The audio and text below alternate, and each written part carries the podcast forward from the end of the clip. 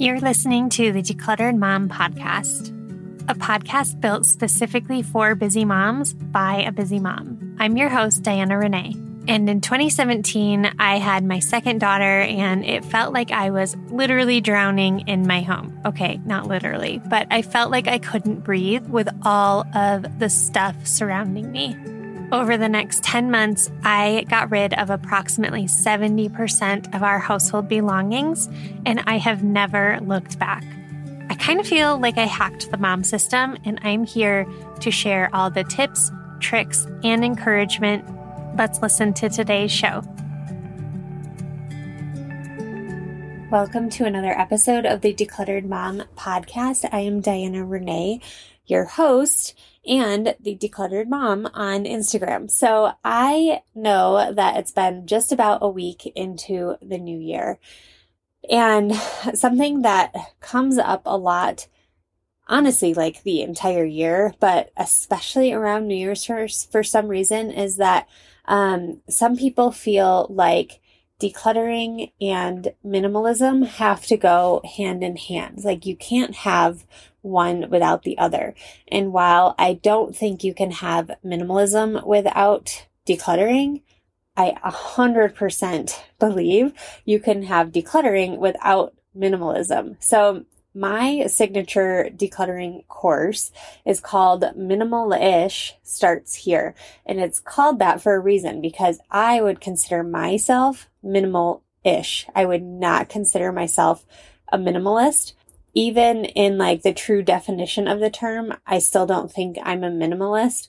Um, and I think a lot of different people have different perceptions of what minimalism actually looks like or even means. You know, I think when I first heard the word, for me, it sounded like an empty room with like one leather couch and a plant. Like that was it. Um, that's kind of like my perception of what minimalism meant. And I think that's shifted a little bit over the, the years. I think that's, that can be what it looks like, but I think it can also, I think it can look any way. Like it's not like a specific decor type or anything like that. I think it's just a way of living and, and that kind of thing. Do I think you can do it with kids? Yes. Do I have aspirations to do that? No. Um, I, I don't want to be a minimalist. I don't aspire to be a minimalist. And I think that that is just a super common misconception that if you are going to declutter, you have to go all the way and you have to like get rid of every single possible thing in your home. Um, that's just not the case. That's not the case. So for me, living a minimal-ish life is all about not living with the excess and not letting the excess take over my life. Always looking to simplify, always looking for ways that I can consolidate a bit, or I can simplify, or I can declutter, or I can systemize. So like I'm always looking for ways that I can focus on living with less. But when I say less, I don't mean living with like one bowl and one spoon in our house. Do you know what I mean? So I think that everyone's journey on towards like a minimal-ish life is going to look a little bit different, and a minimal-ish home is going to look a little bit different.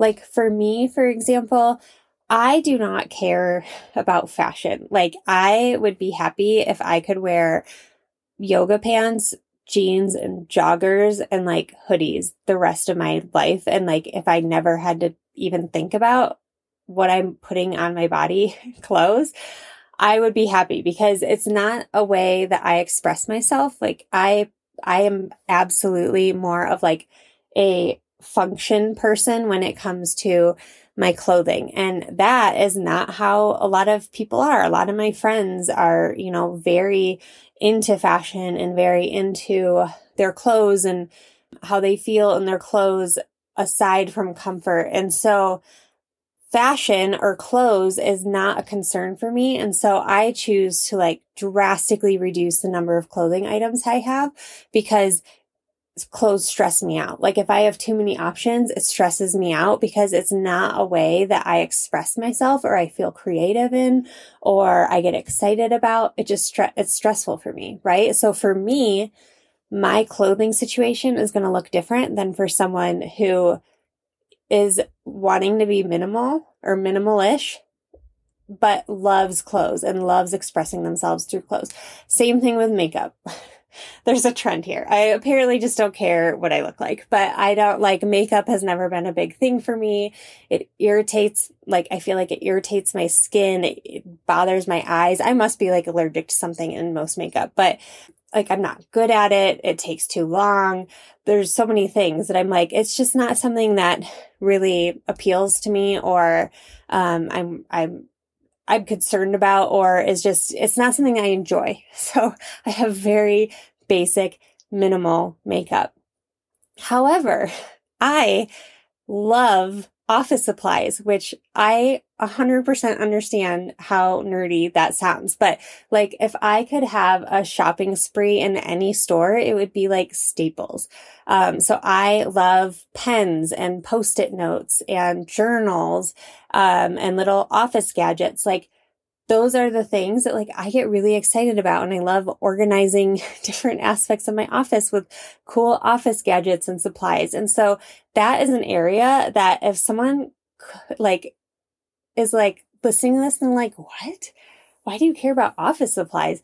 They feel about office supplies how I feel about clothes. And we all have our different things. There are, you know, some people love hosting and some people love cooking and baking. And so their kitchens are going to look different on a minimalist journey than someone who doesn't like cooking or baking or hosting. And so I'm telling you this because I want to encourage you that your journey doesn't have to be this really intense throw everything away journey.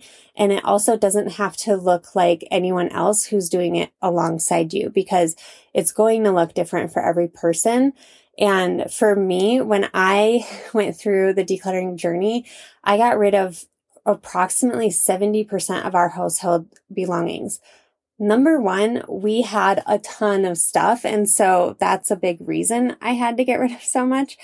But that doesn't mean that if you're listening, that might not be the percentage that you need to get rid of to feel good in your home. It might be fifty percent. It might honestly be twenty percent because you may already be living more minimal, or there are just so many factors going into it. So I just want to encourage you that um, if you want to have a more simplified home and have the results that come with it, things like having more time. That is number one. Honestly, that's, it's just, it's amazing how much our excess stuff takes from our daily life and just how much we have to do to just manage it and keep it up. So time, number one. Patience is a, another really big one. Um, when we're like feeling constantly stressed in our home because of all of the clutter and all of the excess, then our patience levels tend to just like go out the door. And when we don't have that, then we're, we're a little more, we're, we're able to be a little bit more even keeled, or we're at least not affected by the house. There could be other things going on that are making us not patient, right? But at least the house isn't something that is making us not patient. So, I mean, I could go on and on and on about benefits, but you hear me talking about that all of the time. If you want the benefits of decluttering, but the idea of minimalism scares you, don't let that stop you, because I don't know. I, th- I think that there's a very small percentage of people that maybe that should be the goal for, because they are like meant to live a minimalist lifestyle. I do not think that, I don't, and maybe this is controversial, but I do not personally believe that most people aspire or need a minimalist lifestyle to achieve the type, the types of positive benefits that they are looking for. I think simply ruthlessly decluttering and then implementing systems and routines in your home do not have to mean that you have to become a minimalist to receive many of, if not all of, the same benefits that someone is receiving if they are going like full on minimalist. So in this new year, if you are wanting to declutter, if you're wanting to simplify, if you're wanting more space, if you're wanting more time, if you're wanting more energy, don't let the idea of minimalism scare you, because that is not what you have to aspire to be able to receive all of the amazing benefits that come with simplifying and decluttering.